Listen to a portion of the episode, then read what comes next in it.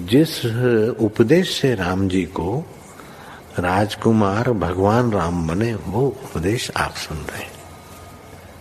कितना ऊँचा ग्रंथ है इसको। वाल्मीकि रामायण भी बोलते, योग वशिष्ठ महारामायण भी बोलते। राम तीर्थ ने इसी का बार बार अध्ययन किया था। ये आप भी शांत हो जाएँगे परमात्मा में, और दूसरों को भी शांति देने की क्षमता देने वाला ये सद ग्रंथ है। इसको वेदांत का सिद्धांत ग्रंथ बोलते हैं। दूसरे होते प्रक्रिया ग्रंथ। ये ये करके फिर कब वो आचार्य बनो, तब समझो, ये तो थोड़ा पढ़ो और फिर वही सिद्धांत की बात। तो बार बार योग वशिष्ठ महारामायण विचारने योग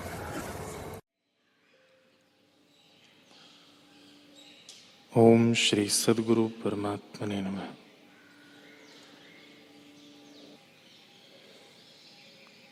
श्री वशिष्ठ जी बोले, हे राम जी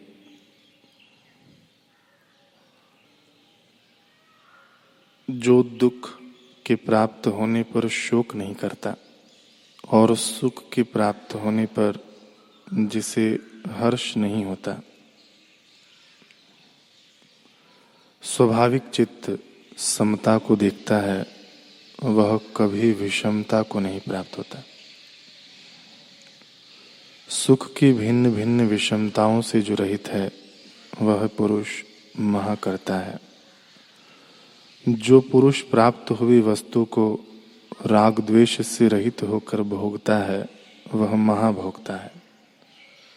जो बड़ा कष्ट प्राप्त होने पर भी द्वेष नहीं करता और बड़े सुख की प्राप्ति में जिसे हर्ष नहीं होता, वह पुरुष महाभोगता है। जो बड़े राज्य के सुख भोगने में अपने को सुखी नहीं मानता। राज्य के अभाव में और भिक्षा मांगने में अपने को दुखी नहीं मानता। सदा स्वरूप स्थिर रहता है, वह महाभोक्ता है। जो मान अहंकार और चिंतना से रहित केवल समता में स्थित है, वह महाभोक्ता है। जो कोई कुछ दे तो अपने को लेने वाला नहीं मानता। और शुभ क्रिया में भोगता हुआ अपने में कर्तृत्व और भोक्तृत्व नहीं मानता। वह पुरुष महाभोक्ता है। ओम श्री सदगुरु परमात्मा ने नम।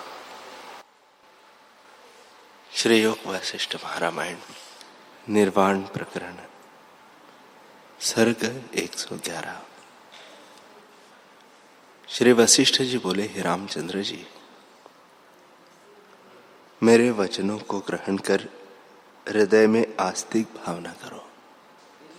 जब सर्व त्याग करोगे, तब चित्त क्षीण हो जाएगा और जब चित्त क्षीण हुआ, तब शांति होगी। हे रामचंद्र जी, काष्ठवत मौन होकर हृदय में सबका त्याग करो। बाहर से कर्मों को करो पर अभिमान से रहित होकर अंतर्मुख हो रहो। अंतर्मुख आत्मा में स्थित होने को कहते हैं। जब आत्मा में स्थित होंगे, तब विद्यमान दृश्य भी तुम्हें न भाषित होगा, क्योंकि तब सब आत्मा ही प्रतीत होगा। जो तुम्हारे पास भेरी के शब्द होंगे तो भी न सुनाई पड़ेंगे। और जो सुगंधी सुंघोगे तो भी नहीं मोहित करेगी। निदान जो कुछ कर्म करोगे, सो तुम्हें स्पर्श न करेगा। आकाश की नाई सबसे असंग रहोगे। हे रामचंद्र जी, स्वरूप से भिन्न न देख पड़े, और आत्मा से भिन्न न फुरे। तुम अंधे गुंगे की तरह और पत्थर के शिला के समान मौन हो रहो। तब तुम्हारी चेष्टा यंत्र की पुतली के समान अनिश्चित होगी।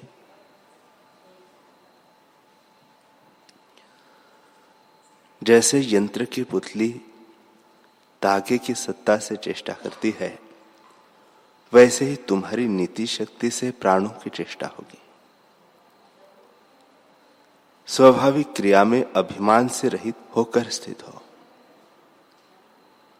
जो अभिमान से ही चेष्टा करता है, वह मूर्ख और असम्यक दर्शी है। जो सम्यक दर्शी है, उसको अनात्म शरीर आदि में अभिमान नहीं होता।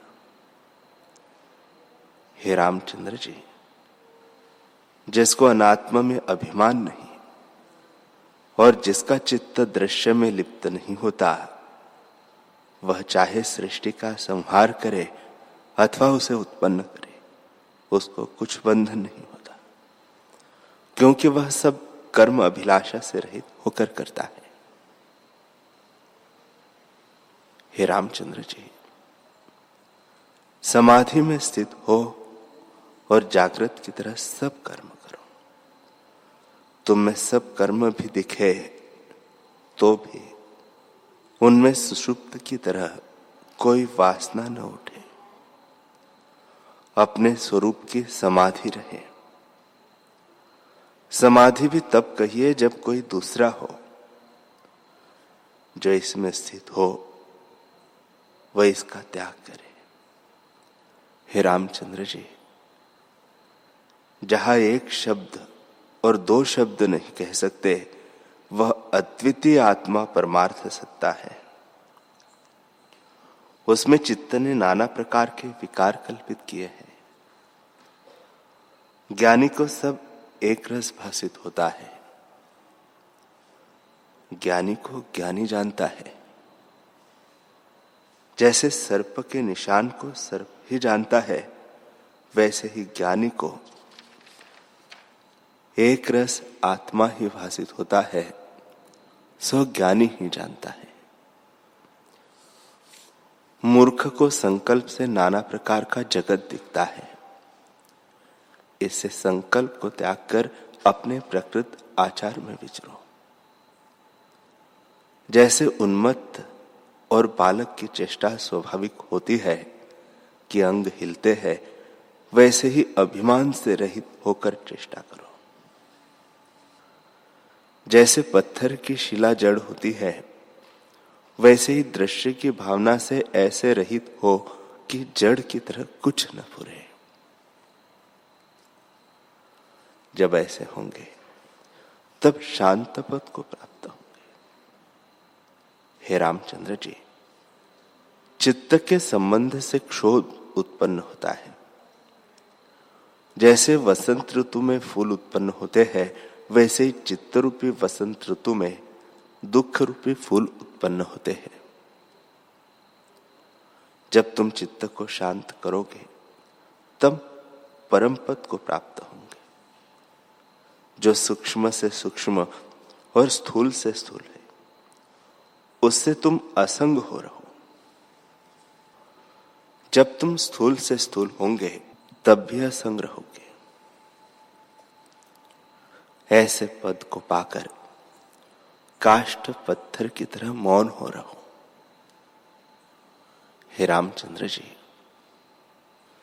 दृश्य पदार्थ को त्याग कर जो दृष्टा जानने वाला है, उसमें स्थित हो रहो हे। रामचंद्र जी, इंद्रिया तो अपने अपने विषय को ग्रहण करती है। उनकी ओर तुम भावना मत करो कि यह सुंदर है और इसकी प्राप्ति हो। भले के प्राप्त होने की भावना मत करो। इनके जानने वाला जो आत्मा है, उसी में स्थित रहो। जो पुरुष दृष्टा में स्थित होता है, वह गौपद की तरह संसार समुद्र को लांग जाता है। हे रामचंद्र जी, जो पदार्थ दिखते हैं, उनमें अपनी अपनी सृष्टि है। वह संकल्प मात्र ही है और अपने अपने संकल्प में स्थित है। पर सब संकल्प आत्मा के आश्रित है। जैसे सब पदार्थ आकाश में स्थित है, वैसे ही सब संकल्पों की सृष्टि आत्मा के आश्रित है। एक के संकल्प को दूसरा नहीं जानता। सृष्टि अपनी अपनी है। जैसे समुद्र में जितने बुलबुले हैं, उनकी जल से एकता है और आकार से एकता नहीं। वैसे ही स्वरूप से सबकी एकता है।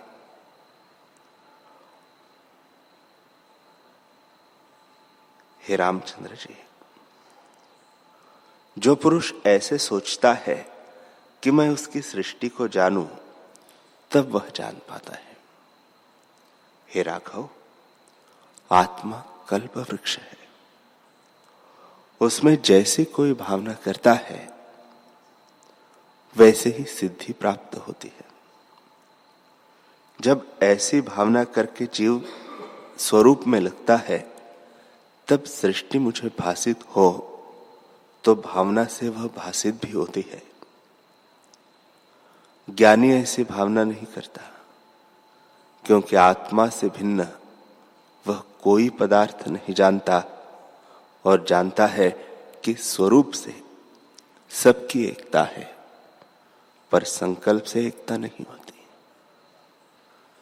जैसे तरंगों की एकता नहीं, पर जल की एकता है। और जो एक तरंग दूसरे के साथ मिल जाती है तो उससे एकता होती है। वैसे ही एक का संकल्प भावना से दूसरे के साथ मिलता है इससे ज्ञानी जानता है।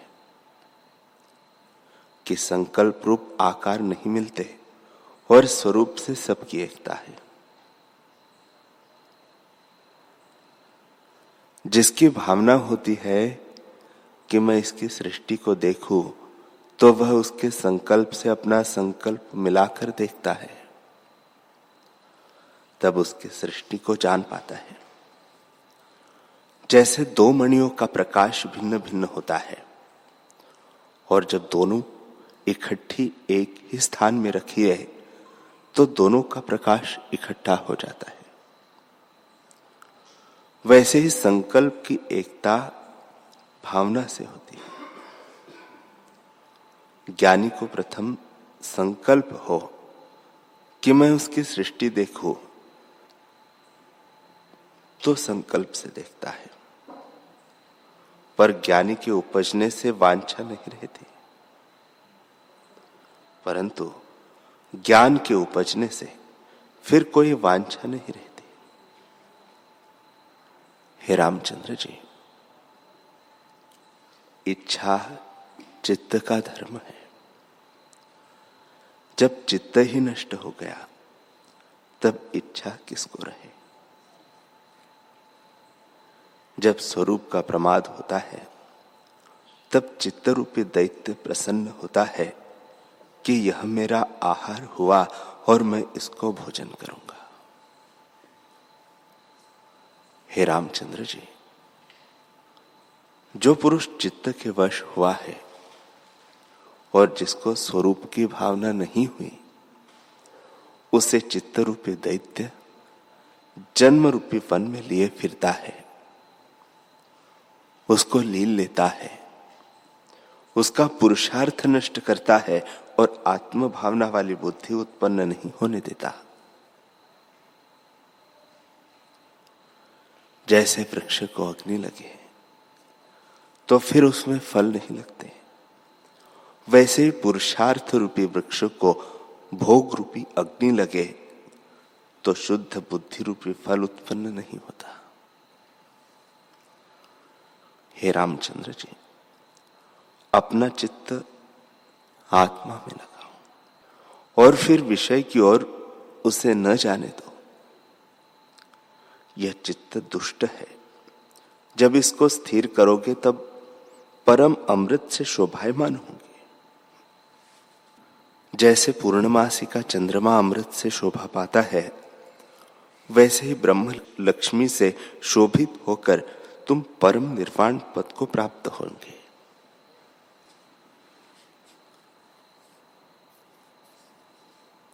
श्री वशिष्ठ जी बोले, हे रामचंद्र जी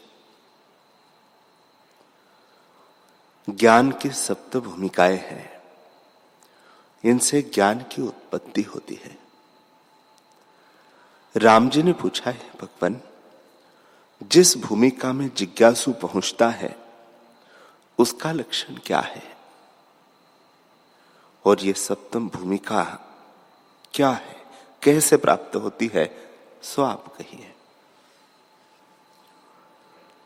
श्री वशिष्ठ जी बोले, हे रामचंद्र जी यह सप्त भूमिका जिस प्रकार प्राप्त होती है और जिस प्रकार इनसे ज्ञान प्राप्त होता है, सो तुम सुनो। हे रामचंद्र जी, जब बालक माता के गर्भ में होता है, तब उसकी दृढ़ सुषुप्ति जड़ अवस्था होती है, जैसे ज्ञानी की होती है। परंतु बालक में संस्कार रहता है, इससे संस्कार की सत्यता आगे होती है।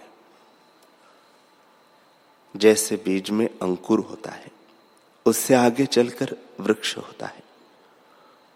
वैसे ही बालक की भावी होती है, पर ज्ञानी का भावी नहीं होती। जैसे दग्ध बीज में अंकुर नहीं होता, वैसे ही ज्ञानी की भावी नहीं होती। क्योंकि वह संसार से सुषुप्त है और स्वरूप में स्थित। जब बालक को बाहर निकलकर कुछ काल व्यतीत होता है, तब उसकी वह दृढ़ जड़ता निवृत्त हो जाती है और सुषुप्ति रहती है। कुछ काल के उपरांत सुषुप्ति भी लय हो जाती है और चेतनता होती है। तब वह जानता है कि यह मैं हूँ, ये मेरे माता पिता है। तब कुल वाले उसको सिखाते हैं कि यह मीठा है, यह कड़वा है, यह तेरी माता है, यह तेरे पिता है, यह तेरा कुल है।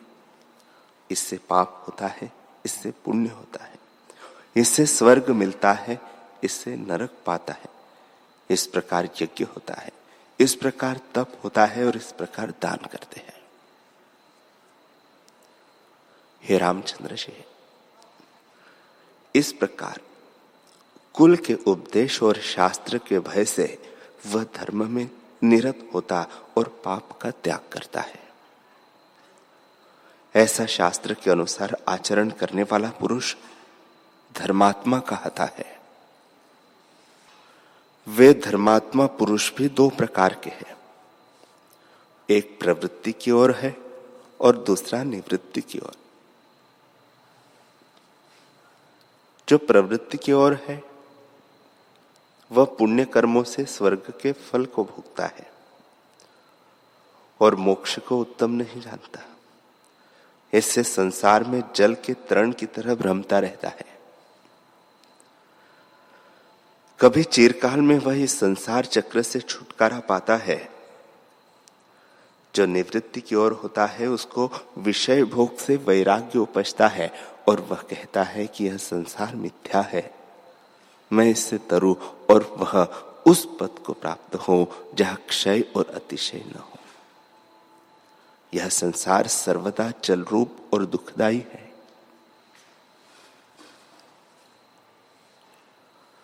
हे रामचंद्र जी, उस पुरुष को इस क्रम से ज्ञान और विज्ञान उत्पन्न होता है। और जो पशु धर्मा मनुष्य है, उनको ज्ञान प्राप्त होना महाकठिन है। शास्त्र के अर्थ के न जानने वाले को पशु धर्मी कहते हैं। वे अपनी इच्छा के अनुसार आचरण कर अशुभ को ग्रहण करते और विचार से रहित होते हैं। मनुष्य भी दो प्रकार के हैं। एक प्रवृत्ति मार्गी और दूसरे निवृत्ति मार्गी।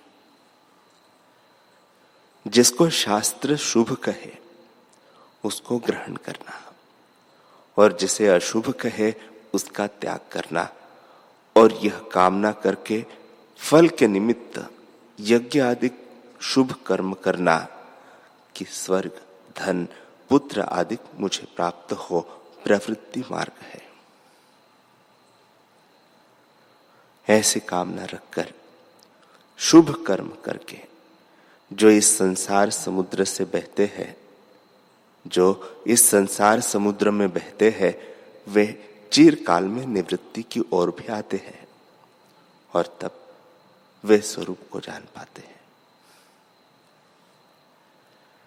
निवृत्ति मार्गी वह है जो निष्काम होकर और शुभ कर्म करके अंतकरण को शुद्ध करता है। उसको वैराग्य उपजता है और वह कहता है कि मुझे कर्मों से क्या है और उनके फलों से क्या है? मैं किसी प्रकार आत्मपद को प्राप्त हूँ।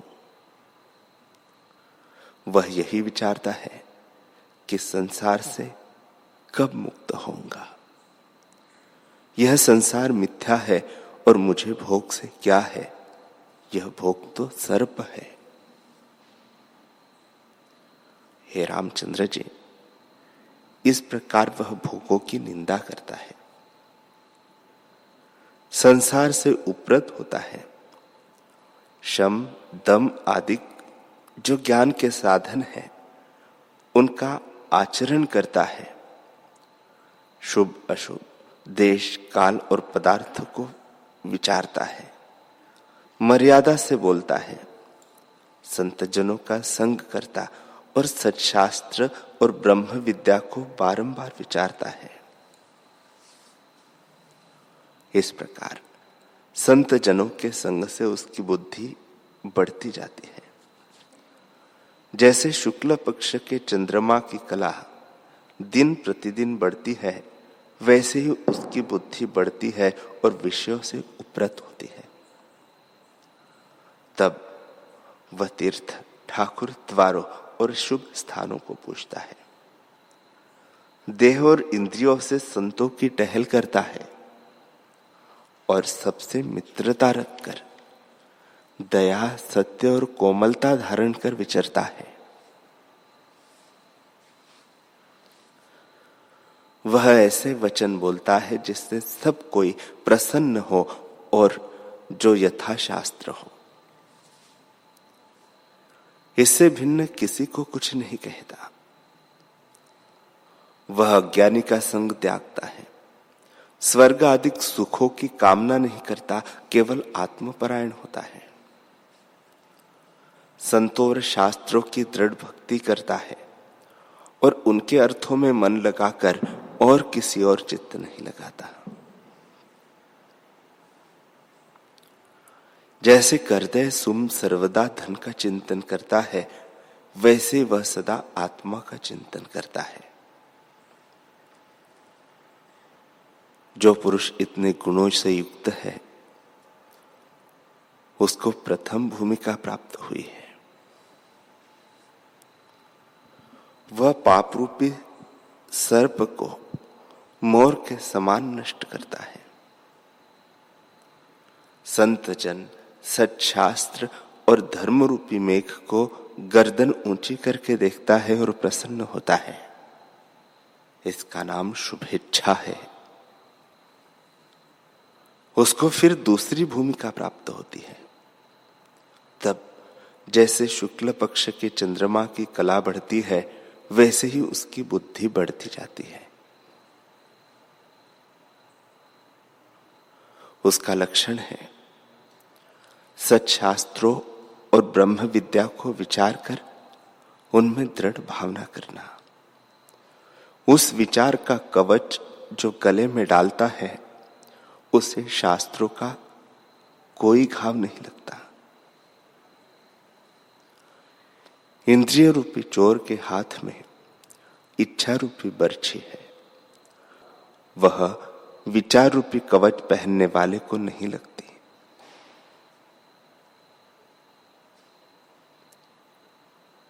हे रामचंद्र जी इंद्रिय रूपी सर्प में तृष्णा रूपी विष है।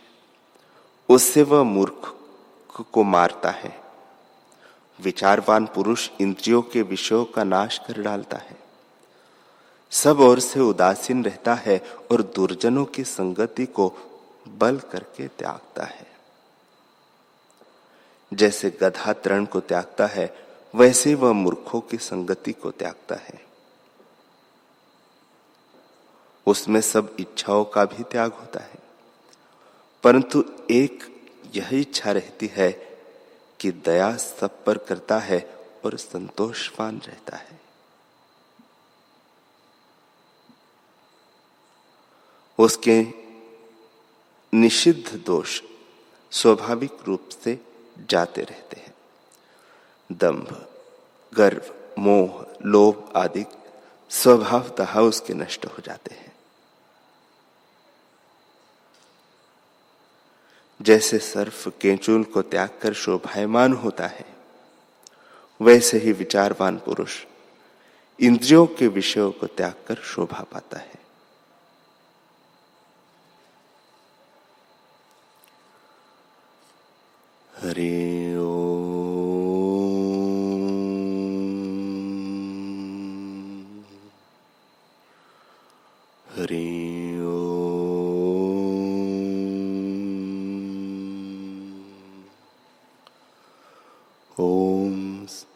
सहनावतु सहनौ भुनक्तु सह वीर्यं कर्वावहे, तेजस्विनावधीतमस्तु, मा विद्विषावहे ओम शांति शांति शांति श्री सद्गुरुदेव भगवान की